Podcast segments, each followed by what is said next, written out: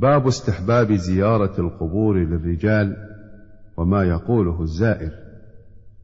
عن بريدة رضي الله عنه قال قال رسول الله صلى الله عليه وسلم: كنت نهيتكم عن زيارة القبور فزوروها. رواه مسلم.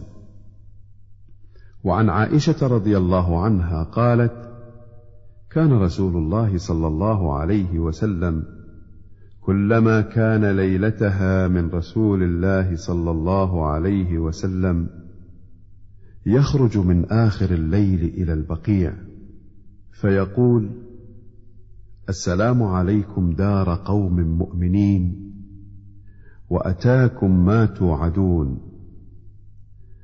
غدا مؤجلون، وإنا إن شاء الله بكم لاحقون، اللهم اغفر لأهل بقيع الغرقد. رواه مسلم.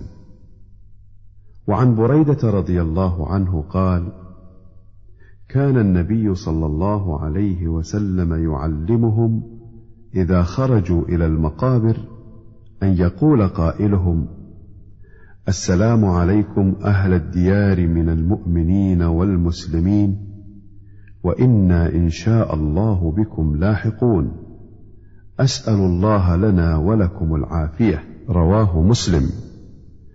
وعن ابن عباس رضي الله عنهما قال: مر رسول الله صلى الله عليه وسلم بقبور بالمدينة فأقبل عليهم بوجهه فقال: السلام عليكم يا أهل القبور، يغفر الله لنا ولكم، أنتم سلفنا ونحن بالأثر.